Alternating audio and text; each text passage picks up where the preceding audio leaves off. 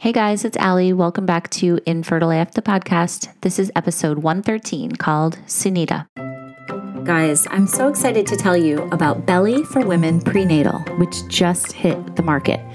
92% of women don't get even close to the 450 milligrams of recommended choline they need in their diets.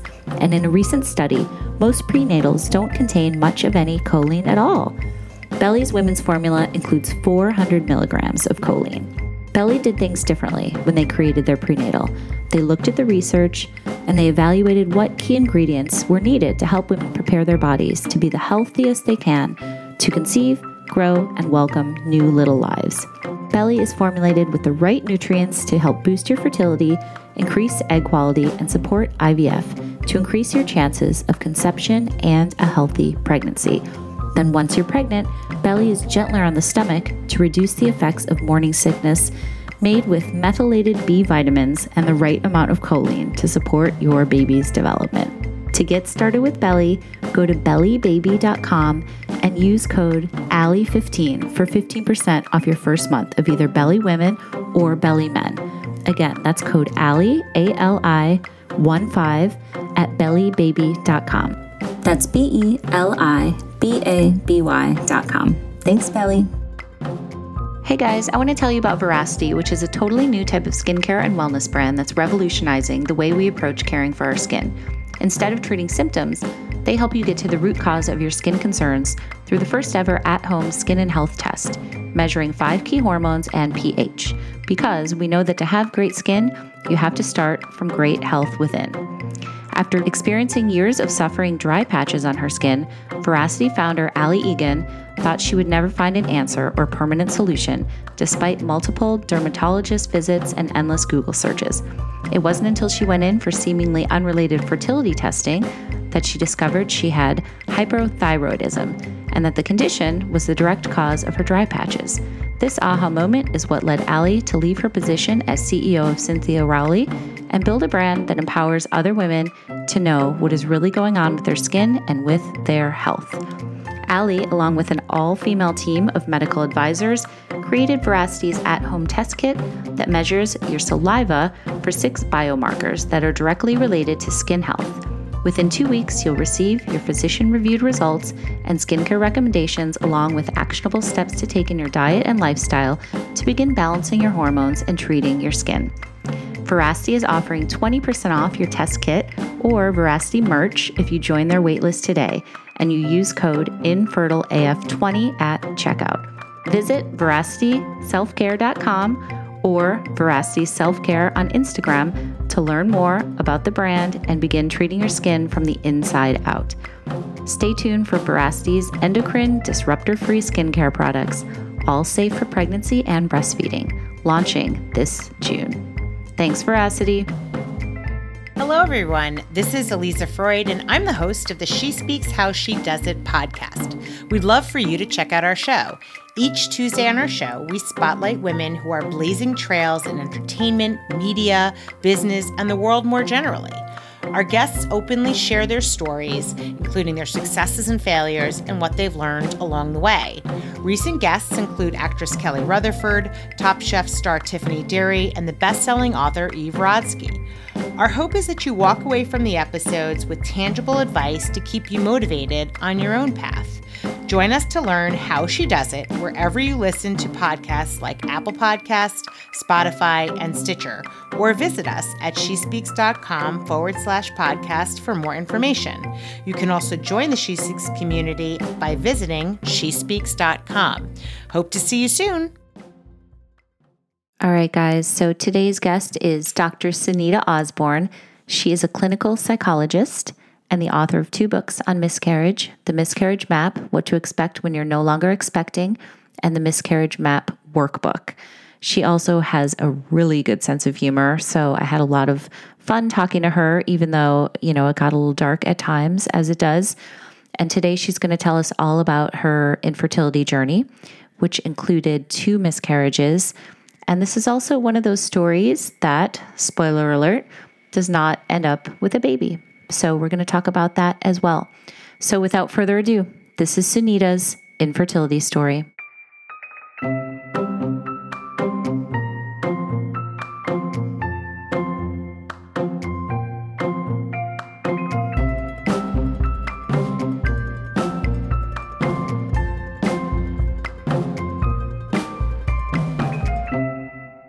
Good morning, Sunita. How are you today? Good. How are you doing? I'm great. I'm so glad we finally connected. Thank you so much Me for too. doing this. So, you reached out to me because you have written a book called The Miscarriage Map What to Expect When You Are No Longer Expecting, based on your personal experience. So, Mhm. let's just start at the beginning for you. Where, where did your journey begin? And did you always want to have children? Yeah. So I think I did always want to have kids. I grew up in a really close family. So in my mind, I always knew like that's what I wanted when I was an adult as well too. But I never really knew timeline wise when I wanted it to happen. And I know for a lot of people, we talk about the idea that there's never really a perfect time, that all the elements are going to add up. That's like, this is the moment. But I honestly kind of felt like I had that moment in 2018, as close as it could be, at least.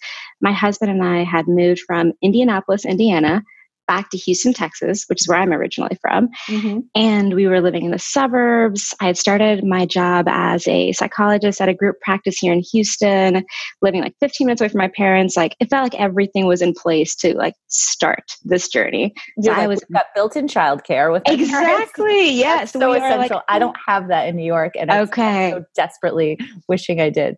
Yes, right. So I was like, okay, they're like 15 minutes away, convenient driving distance, like all of that was in place. I'm like, yes, we're ready.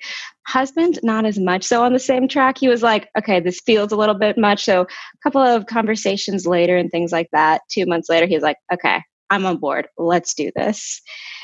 And we were lucky enough that once we started trying, we found out at the end of September that we were pregnant. And I still remember like that moment when I got that positive pregnancy test, like looking in the mirror and having this like crystallized thought of like everything in my life is about to change, which was certainly true, just not maybe for the reasons I thought it was going to. Mm-hmm. And I wish I could have been one of those people who were just like really creative and had these cute ways of telling their partner that they're pregnant. But I was just way too excited. So I just like woke him up in the middle of his sleep and I'm like, we're pregnant. Yeah, And I just, you didn't do like a couldn't wait. confetti cannon or anything like that.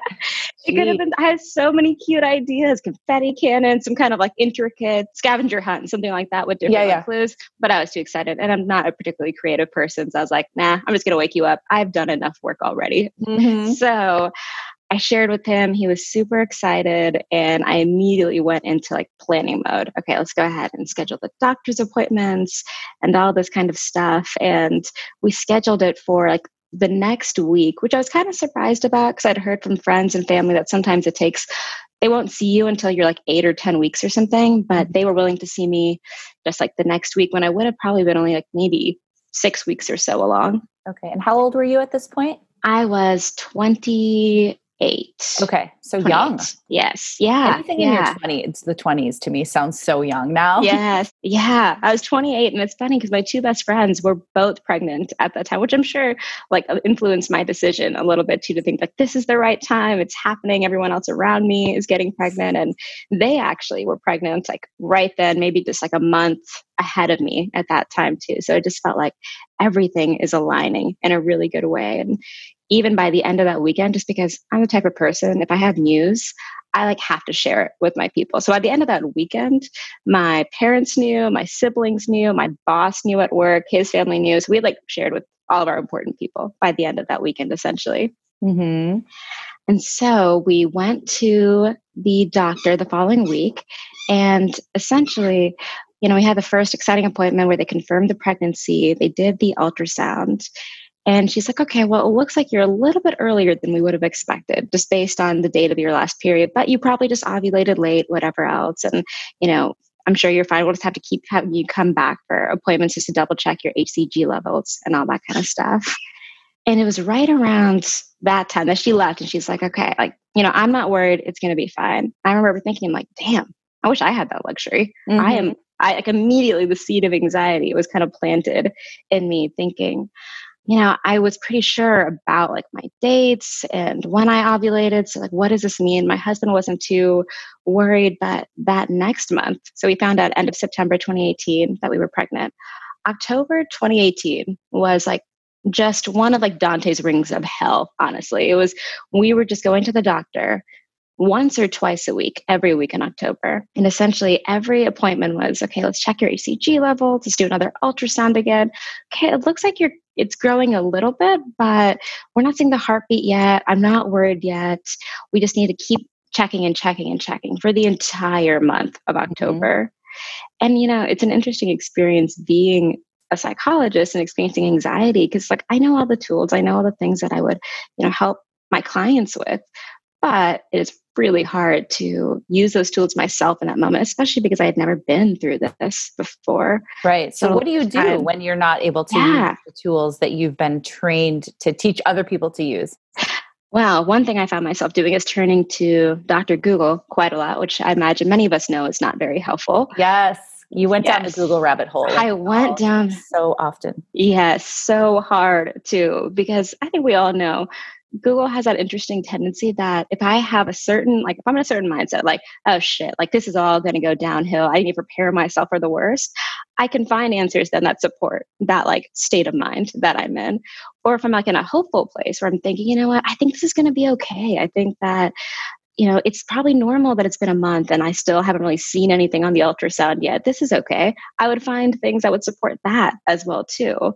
So I would usually be I'd be googling a lot. I got a lot of really great support from my husband. He was amazing at just like holding space for me and that when I would be just like freaking out, be very reassuring without being mm-hmm. dismissive. And honestly, I did a lot of time distraction as well too, like healthy distraction. Mm-hmm. Chick Fil A, reading, things like that. Anything I could do just to get me through that Did next you say Chick Fil A? Chick Fil A. Oh my god, I love Chick Fil A. You've been associated with bad times in my life, but you're so fucking delicious. So I have to keep going to you. So that's Chick Fil A. It was part of my journey as well too. and so after that month of doctor's appointments, really just trying to like get through it as best I can, we finally actually ended up switching to a different OB because it was at a certain point where I'm like, okay, this is ridiculous. How do we not have an idea, an answer? Like our doctor was very nice and sweet, but it seemed like she was just trying to prevent me from worrying by telling me that everything was okay when it seemed like things weren't. And this is so my you're still pregnancy. pregnant, but yeah. you're not getting the typical answers and the increased levels and all that stuff that you should be, or you were to a certain degree, but it wasn't like it didn't seem right. Exactly. Yes. Okay. Like the the HCG levels were still like doubling, like but just like a little bit less than doubling. Mm-hmm. And then each time they would come to the I go to the ultrasound, the gestational sac would be growing, but just not as much as you would expect. Like you could see the yolk sac, but it wasn't a lot. So it just left us feeling just confused. Yeah. so you're in this so limbo period that yes. is so hard mentally. Exactly. Of thinking yeah. like, should I be preparing for a miscarriage? Should I be preparing for I am pregnant? I don't know what to do. Right. And one thing I will definitely always tell people, like, if you don't feel comfortable with the doctor you have, it is so important to like advocate for yourself and go to a place where you feel supported and safe because this process is hard enough already without also feeling like you're not getting the help that you need. So we ended up actually switching to a different doctor and it was at our first appointment there that she essentially like looked at all the results, did the ultrasound, and she's like, I'm sorry, you are having a miscarriage. And she just confirmed it pretty quickly when we were in her office. And, you know, I can still just remember that moment when you hear that news and mm-hmm. things go from just being very fast to very slow. Like it just mm-hmm. feels like slow motion in that moment. Right and really hearing changes in exactly with, someone telling you that phrase it literally mm-hmm. changes your life direction from one way to another it's so it's it's so powerful isn't it it's it's wild how like you can go there in the morning and have this whole idea what your life literally is going to look like not just the next few months or things like that but your life is going to look like and then right. you hear that news and you're like my life is fundamentally different now. Like everything yeah. that I had hoped and dreamed is completely like shattered in yes. a lot of different ways. Completely. Can we talk a little bit more before you go on about yeah. the doctor thing? I just want to stress yes. again for people who might be listening because I feel like that's so important to know is like if you're not happy with your doctor and this whole experience is such a you know you're on this like ticking clock right like their time right. is of the essence so i I feel like I've talked to people before who weren't happy with their doctor and were like, oh, I wish I would have switched earlier. So I want to say right now, if someone's not happy with their doctor, mm-hmm. switch now. Like, don't waste time, right? Like, you know in yes. your gut if it's right for you or not. And there are wonderful doctors out there. So if you're not feeling good about your doctor, I would say don't even wait another minute. Just be just find the one that works for you because I feel like that's such a you know, there's so much time can be wasted. And I know it's not always easy and there's insurance issues mm-hmm. and if you are able to and if your insurance, you know, if you are doing this through insurance and you're able to switch, I would just say you know advocate for yourself like you said and look into other options yes i am so glad that you said that ali because i do think that's such a good point i feel like pregnancy loss and fertility it takes away so many of our choices like mm. it's such a mm. disempowering experience and like yes. wherever we can find like agency and some kind of sense of okay this at least this i feel like i have some control over it's yes. so important to be able to like take those choices when right. we can because they're right. kind of few and far in between in this process exactly exactly okay so this so you got this terrible news and how is your husband feeling yeah so he was i think he kind of went straight into kind of like fix it mode. He had that moment where I remember we like looked at each other and immediately like I was just like bawling, crying.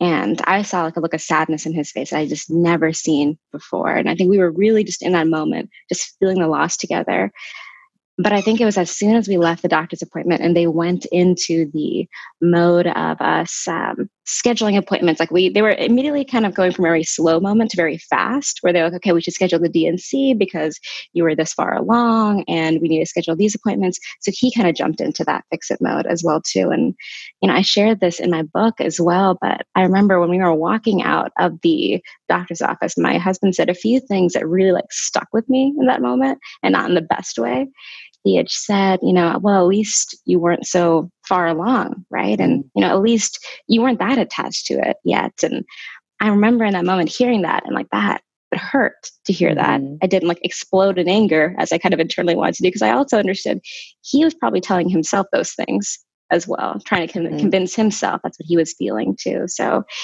I think he was trying to go into fixing mode, trying to go into like silver linings mode, I would say as well too. Like, well, at least and again, just trying to convince himself that maybe things are, it's going to be okay. It's not that big of a deal. We can fix this somehow, fix this thing that can't really be fixed. Mm-hmm. So I think he kind of moved into that place in that moment. And so we ended up, we went home, and because I told my entire family about this, we also called and shared the news with them, and they all came over. And I have a really sweet, amazing family. They're not always the best at being very emotionally responsive. Mm-hmm. And we'd never been through a situation like this before. So we were all kind of sitting together, not really knowing what to do, what to say, and how to actually respond to each other that moment. So I remember just like sitting there silently, just kind of telling them the logistics of the situation without going into the emotional stuff. Cause like I don't know if they can really know how to hold it. So yeah.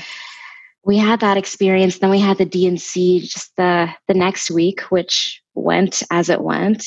Yeah. But I remember it was it was actually the morning of the D&C that I started to look for different resources because I just remember feeling so lost, so confused, so like, what the fuck am I sitting in right now? Like, this is a new level of pain that I've never experienced in my life. So I found things like your podcast and I found other podcasts and I started looking for books as well too, mm-hmm. just because I'm mm-hmm. always someone who's turned to different books whenever I need a source of like comfort. And I found a lot of amazing books out there about fertility, about pregnancy loss, but there wasn't quite the book I was looking for that was both a woman's story or a person's story, as well as what are some like research based like insights and clinical tools to help you actually move through this process. Mm. So that's actually like literally the day before my D&C I started like writing my book. Essentially. Yes, I love I that. You saw yeah. something that was missing and you created yes. it yourself. Exactly. You know, and I think I've heard you mention that before on yeah. your podcast when you were talking about the yoga studio that mm-hmm. you went to. Like, and same thing with this podcast, like, is seeing a need and creating that mm-hmm. thing then to fill that space. So, and that's right. essentially when I started, I started writing. I started writing my book. And as my story evolved, so did the chapters of my right. book so I started by writing my story. I just talked about the D&C, the different like kind of options, and I really went into some of the, like the nitty gritty details about it, about how it's not just like a physical loss, but it's an emotional loss. It's a financial loss because like shit, this stuff is expensive, and no one talks about that. Right. Which really, really is this like insult added to injury. It feels uh-huh. like a uh-huh. lot of the time. So you started writing before you even had the D&C. See, I wasn't able to write about my experience until way afterwards. Like when I was in the thick of it, I couldn't even, it was so raw for me. So it's interesting that that's how you dealt with it was by getting it out right away. Was it, how was the writing process for you? Was it hard or was it therapeutic or probably a mixture of both? Yeah, I would say definitely a mixture. Like there were times where I was writing, the tears would be just like streaming down my face mm-hmm. as I was writing. But it was such a comfort to me at that time. Like there would be times like when I'm literally like I remember sitting at the hospital at the D&C thinking about like this is what I'm going to write about. This or like these are the things I'm going to be including when I write. I, I remember when I went to my shortly after my D&C, it was my best friend's joint baby shower, which is like somewhat of a nightmare, I would say, after yes. a miscarriage to go to that. And I went to their mis- went to their baby shower, and then when I came back is when I wrote my chapter, hating pregnant people and all things baby, just it's, because it was all like so fresh in my mind. Right. Wait. Let's say that again so we people hear it. I love. It's the best chapter title. It's called yes. "Hating Pregnant People and All Things Baby." Yes. all been there, sister. Seriously. Yeah. Tell me tell me more about the shower. What was that experience like for you? So, I will say first, I was supposed to actually like plan that entire shower for them just because like the three of us have been best friends forever. So, it was always understood that I was going to plan their baby shower. But as it got closer, I had shared with them, I'm like, guys, like I am just not in a place where I can like just consume myself with like baby planning games and activities and all that kind of stuff. And they were super understanding. So I didn't end up planning it, but I helped with like decorating and stuff like that. Mm-hmm. But when I got there, and this is actually how I began the first um, part of my book is saying like I was such a dick at my best friend's joint baby shower. Like I was the worst. I was not in a good mood. I was obnoxious, and I'm not, you know, the people listening don't know me, but I'm usually not like that. I would like to say I'm a pretty like warm, friendly person. Mm-hmm but I was such a dick there. There was uh, different like baby games, and for whatever reason, I decided my style of coping was going to be just like aggressively playing all the games, like making it my like competition. I'm like, I'm going to win this Starbucks five dollar gift card because if I now I can have all the caffeine I want, so I deserve this. Right, you're like getting real drunk because they can't. exactly. I was like, I will do all the things that I was not able to do before, and there was this one like baby game where maybe people have played this before where you have to try to get people to say the word baby and then you get to take their clothespin and then whoever gets the most amount of clothespins at the end they like win and yes, I, I recently so, saw this yes. on Khloe uh-huh. Kardashian's Instagram story for her best friend Malika's baby shower. They did that. Okay. yes. So they did that and I love as well. I've interviewed her before. She's awesome. Okay. Anyway. Oh my gosh. yeah, so she's cool. awesome. Yeah. So we played that game and I essentially was just going around interrupting people like mid conversation, getting them to say the word baby. And then I would just like leave right in the middle. I'd be like, I get your clothespin. And I would like just take it away from them and just like leave the conversation. And I kept doing that to the point that I had like 30 clothespins. And like the next person maybe had like six. So like clearly I like won the game. Right. And when I won and they like announced that I won, I like just like clapped loudly for myself. And then it was just my husband who was clapping. Like no one else did because they're like, she's the worst. what is happening? what were your friends doing? Your the, who were having the shower, like your two best friends? Were they like, oh, so, oh? Yes, they're luckily very sweet and very supportive. So they were just kind of letting me do my thing and they were kind of just luckily so also consumed by like guests coming up to them and like you know touching their belly and asking them questions that they kind of just like let me be that if anything i like to think that they thought i was kind of entertainment for them like okay. this like kind of weird clown that they hired for their party, but they didn't realize they had. right, was essentially like sad clown. yeah, exactly. yes, I was like the sad clown at the party that they maybe never knew that they needed, but actually, I think helped all of us. Yes. Well, I so wish that this book existed when I was going through it because, like you said, and like I've said before, I was so desperate for something. I, and I went to the book section, you know, and there was nothing there. And this was like seven or eight years ago. So there's a lot yeah. more now. But it's so great that you wrote it and i love that obviously you come at it from a sense of humor too. So tell me about that. Like why is humor so important to you when dealing with something like this?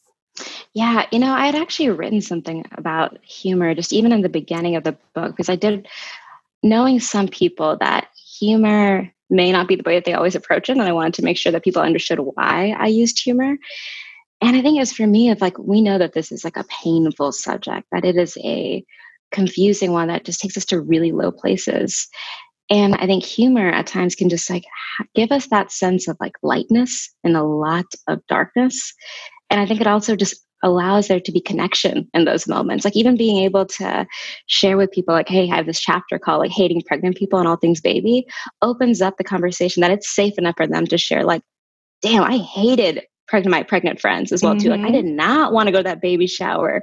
All of those things that maybe didn't feel like it was safe to say before. So I think a lot of ways like humor just adds safety to a conversation as well as lightness. So it felt really important for me to be able to share that humor. And, you know, I felt really proud because I've had a couple of reviews on Amazon where people have shared, like, I really love this book, but just like a disclaimer, if you don't like curse words or like really blunt humor, you may not like this book. And I'm like, I love that disclaimer. Like, I feel for whatever reason very proud that like that is being put out there because that is the kind of like what I wanted to share. I think yeah. a lot of people, same thing in the reviews, would say things like, it feels like I'm just talking to like a friend. Yes. And again, I think that's the piece of like it opens up the conversation and allows this to be something where you can just show up however you want to show up. You don't have to, I don't know, frame it in a way that feels like it is appropriate or PC or whatever else. Like just share whatever you're feeling in this moment. Exactly. All of that is okay. Right. And in scanning the reviews for your book, you have all these five star reviews. Like people are loving it and highly recommending and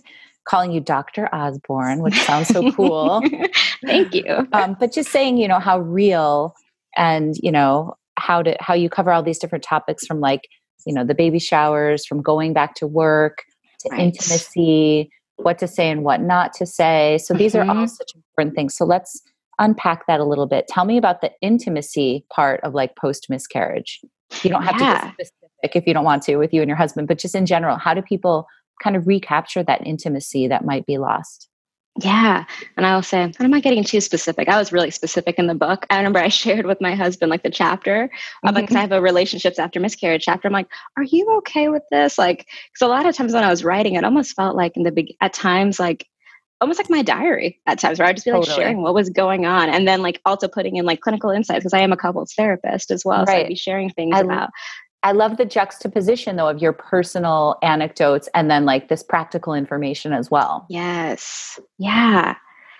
And I'll say when it comes to intimacy after miscarriage, I think there's a few different things. Is first just the emotional intimacy piece. Miscarriage and infertility can be a huge trauma on a couple. And any kind of trauma can really create like distance, disconnection, and just have a huge impact, especially because for a lot of couples, like this is the first really hard thing that they've had to face together. And I'll say a lot of couples have this idea where, okay, well, we've been together, like this is my person, he understands it or she understands it in a way that no one else will. So they're very surprised when their partner doesn't respond or doesn't grieve the same way that they do. Mm-hmm. So I mm-hmm. think that can really become like a barrier to connection at times because I'm thinking, oh my God, my world is like just fucking shattered right now. But somehow he's going to work, he's going on this trip. Like, how is that possible? Possible. Mm-hmm. So I think at times just the level of um, grief that we may experience or just the difference in our grieving can really affect our intimacy, can affect our connection with mm-hmm. them. Right. And on top of that, tools that you can yeah. recommend for people? Yeah, you know, there's a few different things that I think are helpful. So, first, I'm a little biased here, but I think couples therapy and individual therapy are both super helpful after mm-hmm. this process. Big My therapy fan. Big. Yes. Big fan so helpful. Like my husband and I were going to couples therapy afterwards. We were both going to individual therapy. And I think couples therapy really helped us in being able to make space for what we were each experiencing and how we were experiencing it. And, you know, I always tell people, I think the nice thing about couples therapy is obviously the couples therapist isn't like a magician and can't do anything to completely solve things, but help you like almost be like your GPS in a sense during this kind of like thing that you're feeling so lost and confused and give you some kind of direction to go into. And I think what you can do together is a few different things. First is to even find, okay, if there's books, if there's podcasts like this, listen to them together. Mm-hmm. I think mm-hmm. a lot of times stuff like this can be such a beautiful conversation starter in the sense that it may be hard for me to find these words, but when I heard like Katie or someone else or like Donna say something on your podcast, I'm like, that, that I resonated with. Did you hear what she said? That's how I feel, but I don't know how to phrase it exactly right. that can become such a beautiful place to good. That makes me so happy to hear. yeah. Yes. I've gotten letters can, from people that are like we listen to it in the car together yay. when we're commuting or on a long drive and that's you know that's the whole point. So that makes me really happy that people are connecting and able to share and opening conversations that that, that might have been hard to open or you know finding the right words like you said definitely and i will say i've definitely recommended your podcast to many of my clients oh, before oh, thank you. yeah because i love that again the sense of humor is there the mm-hmm. realness is there the like authenticity all the stuff that we are going through and like need to hear to know that like okay i'm not crazy for having had this reaction in right. that moment yes yeah. totally so can you tell me what so what happened next for you guys so this happened and then how do you kind of move on and and where what happened with your journey? Yeah. So, what happened next for us is, you know, I continued writing. And at the same time, I had this belief that I imagine many of us can relate to thinking, okay, I want to try again. And I want to try again soon to get pregnant, thinking in the back of my mind, even though I knew that I really wasn't emotionally where I needed to be in order to like start again, I thought that, okay, if I get pregnant again, maybe this like first miscarriage can be just like this sad footnote an otherwise like happy story essentially so mm-hmm. we essentially when it was medically okay for us to start trying again we started trying again mm-hmm. and we found out we were pregnant in january of 2019 so like timeline wise again was like september 2018 found out we were pregnant november is when i had my D&C and then mm-hmm. january end of 2019 we found out that we were pregnant again okay. And it was a very different experience this time around in the sense that I was just like an anxious mess. Yeah. There was excitement, but there was so much like, oh my God, what if this happens again? What am I going to do? And I'd like to think I was able to learn a little bit from my first experience of miscarriage of the things that are helpful, the things that are not that helpful, even things like, okay, I know I have questions. I know I want to Google, but instead of allowing myself to Google every time I wanted to, I had like a notes uh, on my like phone. I would just put down the questions that I had. And if I still wanted to Google that, I would let myself do it only at the end of the day from like literally 9 p.m. to 9 30. That's so funny. To- You're the second person that said that they really this another woman I talked to recently said she re- would write them down and then would give the list to her husband to Google so that yes. she didn't have to go down the wormhole. like, yep. See, very healthy thing so to do. relatable. Actually, yes, it's kind of similar to something a lot of times we'll recommend in therapy, like worry time, essentially, where you're allowed to worry, but you give yourself a very specific time to do it because a lot of times by the time it gets there, you don't always want to search those things. So right. I try to do different things like that just to allow myself just to get get through this next month. And I kind of did the opposite of what I did last time where I was like, I don't want to go in early this time. I want to go in as late as I can just so I can go in there and they can be like, yes, you are pregnant and having a baby, or no, you're not. Here's the next steps. So we had an appointment at the end of February. And when we went there, I loved my doctor so doctor we switched to, she was amazing because she's like very quick to give you the news. And she starts the ultrasound and immediately says, like, I'm seeing everything that I need to see. Like I'm hearing the heartbeats. Your baby looks healthy. And I remember in that moment, like almost feeling like I just released a breath that I've been holding for the entire month of February. Yeah. I didn't even realize that I've been holding this whole time. Mm-hmm. So we were just like overjoyed, excited.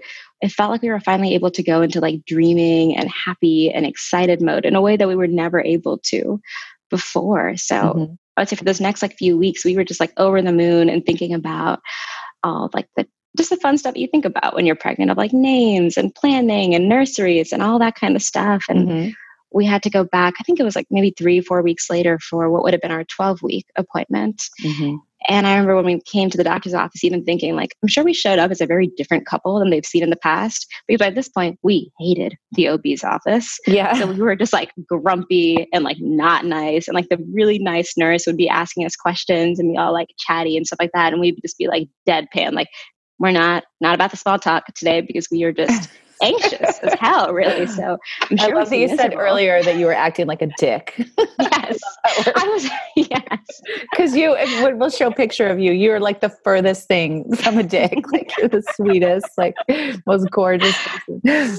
Thank you so much. Yes, I was definitely not my best self during this whole experience, which I think, again, I like to share that because I feel like it is so much just the truth, the reality of what the situation can really do to us that you don't right. feel like yourself. That's why I tell a lot of people too, like normal you, it takes a back seat during this experience and let that be okay. Yes. Try to take away the expectations that because maybe I would think like I need to be polite, I need to be friendly, I need to like engage with her. But I was like, nope, not feeling it. I'm right. just unhappy right, right now. Right, right, right But that was the first appointment that we went in there. And we were actually like happy and friendly and all like the cute little baby photos that before I was like, fuck these photos. Now I was like, oh, look at them. They're so adorable. I embrace these photos.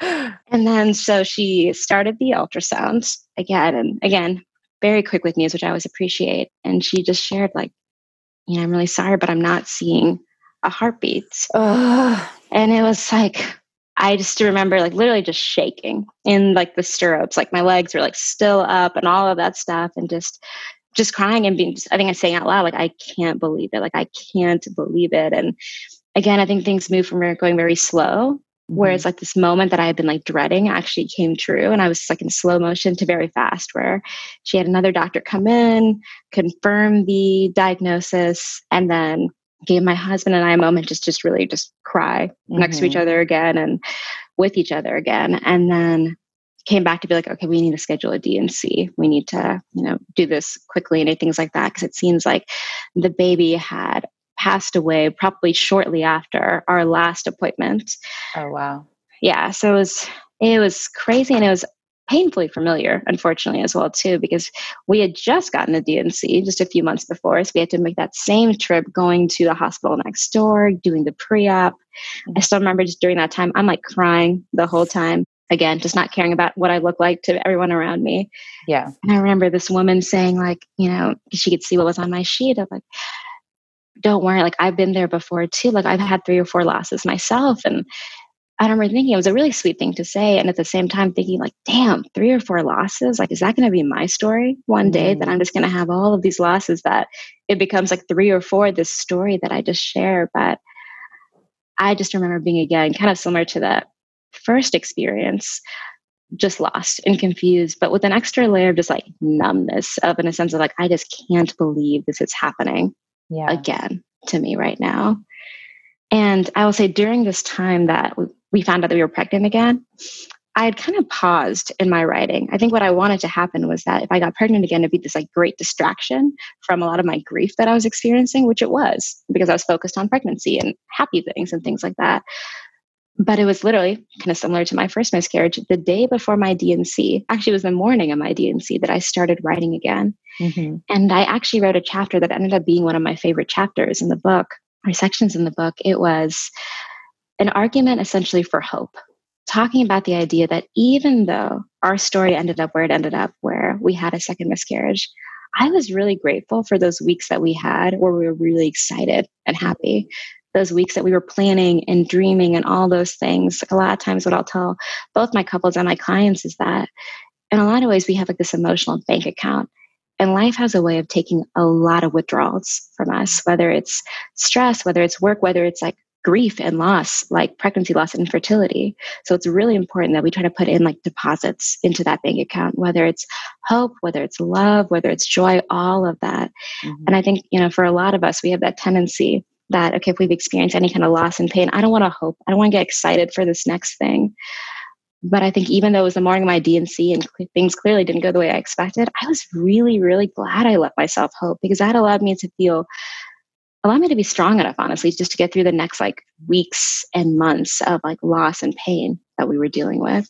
Right. That's so important that you say that because I think a lot of people are scared to feel the happiness when something when they've been on this journey and it's been bad news and bad news and bad news and then they get good news yes. and they're like really I think it's very normal and I felt this way too. It's you're very hesitant to give in to the happiness, but it, there's almost an argument can be made for letting it happen and feeling that joy because the highs and lows are what you know comprise this whole thing. And if you don't feel the highs you're just going to be constant constantly low. Does that is that exactly. kind of what exactly that's exactly what i mean. And i will say so it it's hard to have it a roller coaster but if you're only if you're not letting yourself feel the joy I think you're kind of robbing yourself of that little snippet of like happiness at certain points.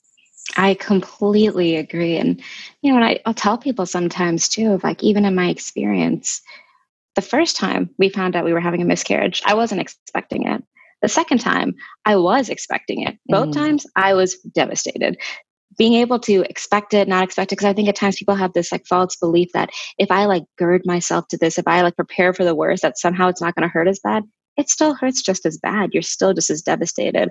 All you did is, like you said, you rob yourself of the highs that yeah. you could have had, the joy yeah. you could have shared with your right. with your family, with your person, with yourself. So. Right, with your dog. exactly, with your dog. You can hear that in the background. We get a lot of dogs yes. barking in the background. It's real life. It is. It is. They were definitely a part of our journey as well. That's okay. yeah. So after that experience, I started writing again. And I like just fully allowed myself just to like keep writing during that time. And again, I'm writing as my story is continuing to evolving because you know, I think one thing that you hear with miscarriage is typically if you have one miscarriage, there's this whole spiel your doctor will share with you. Like, it's really common, it happens. There's nothing to say that you won't go on and have a successful pregnancy. But when you have a second miscarriage, you don't really get that same talk. It's more so like, it's a little concerning when you have two miscarriages in a row that there could be something going on that we need to get checked out. So we started doing um, infertility testing pretty shortly afterwards and mm-hmm. getting a sense of like a recurrent miscarriage panel and all that kind of stuff. And I remember throughout that process being very resentful of the process of being like, I fucking hate this. Even my doctor, who was actually a very pleasant person, being annoyed by any suggestion he would give me, like he would he would recommend like a hysteroscopy. And mm-hmm. I was like, do I really need to do that? Like, is that necessary? And he's like, well, you know, you know, I think it would be helpful. Like, I would do it if I was you. And I remember thinking, I'm like, do you have vagina that someone's going to be like shoving something up? You don't. so I don't know. But, and I also remember thinking during that time of, it almost reminds me of, I don't know if you've ever had this experience before, but if you have like, let's say an ex you've had in the past where it gets to the point that everything that they're saying, everything they're doing, just you find annoying in yes. some way. And you realize that means like, I maybe checked out of this relationship, this experience right now. And I was like, that's what's happening right now with my mm-hmm. infertility testing. I'm checked out of this. I am yeah. not, I don't want to do this.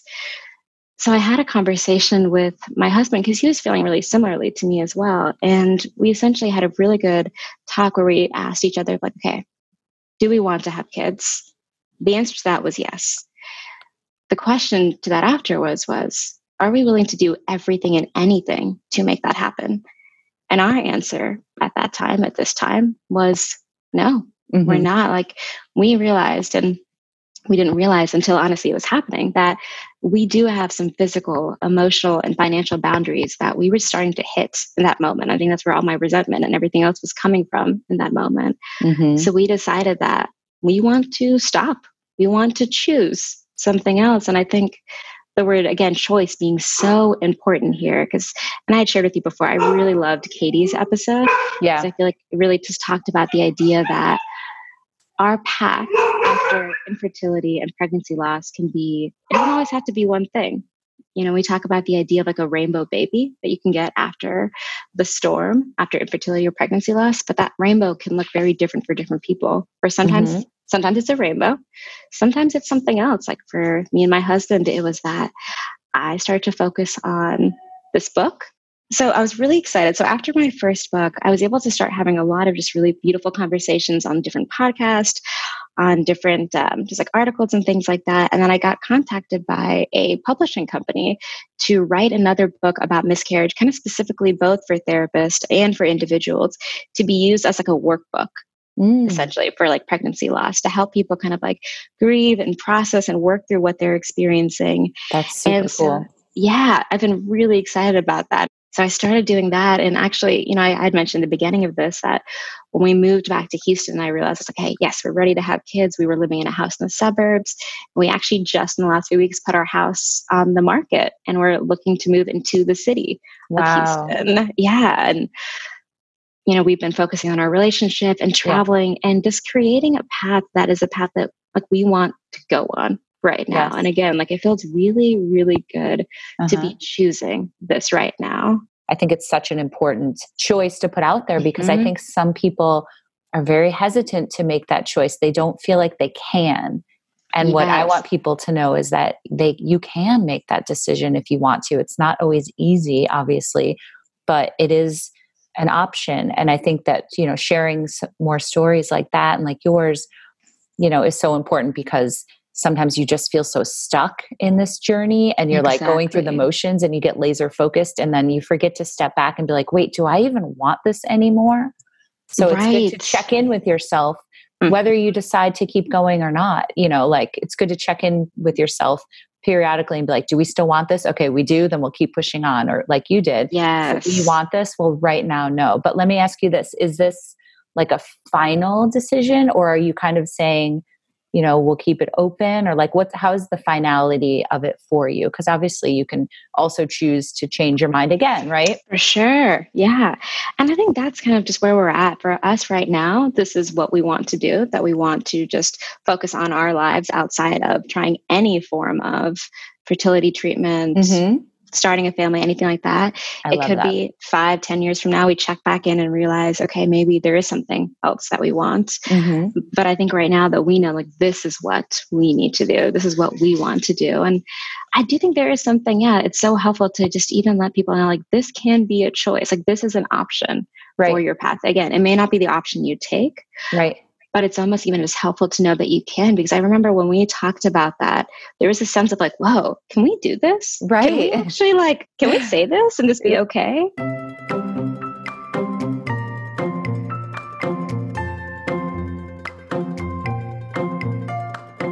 All right, guys, thank you so much for listening to my conversation with Sunita.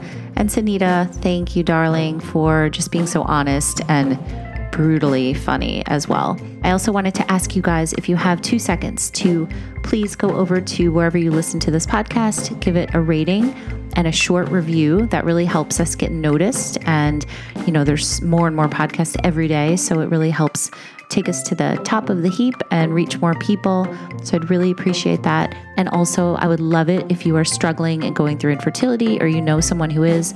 Definitely check out fertilityrally.com. Our site has content that where you don't have to be a member that you can enjoy and share, but we also obviously have a membership component and we would love to have you join our family, which includes weekly support groups, two weekly support groups actually, private Facebook groups, 24/7 support, a sisterhood, a family and so much more. So, thank you guys for listening. Thank you for checking it out and I will talk to you guys next time.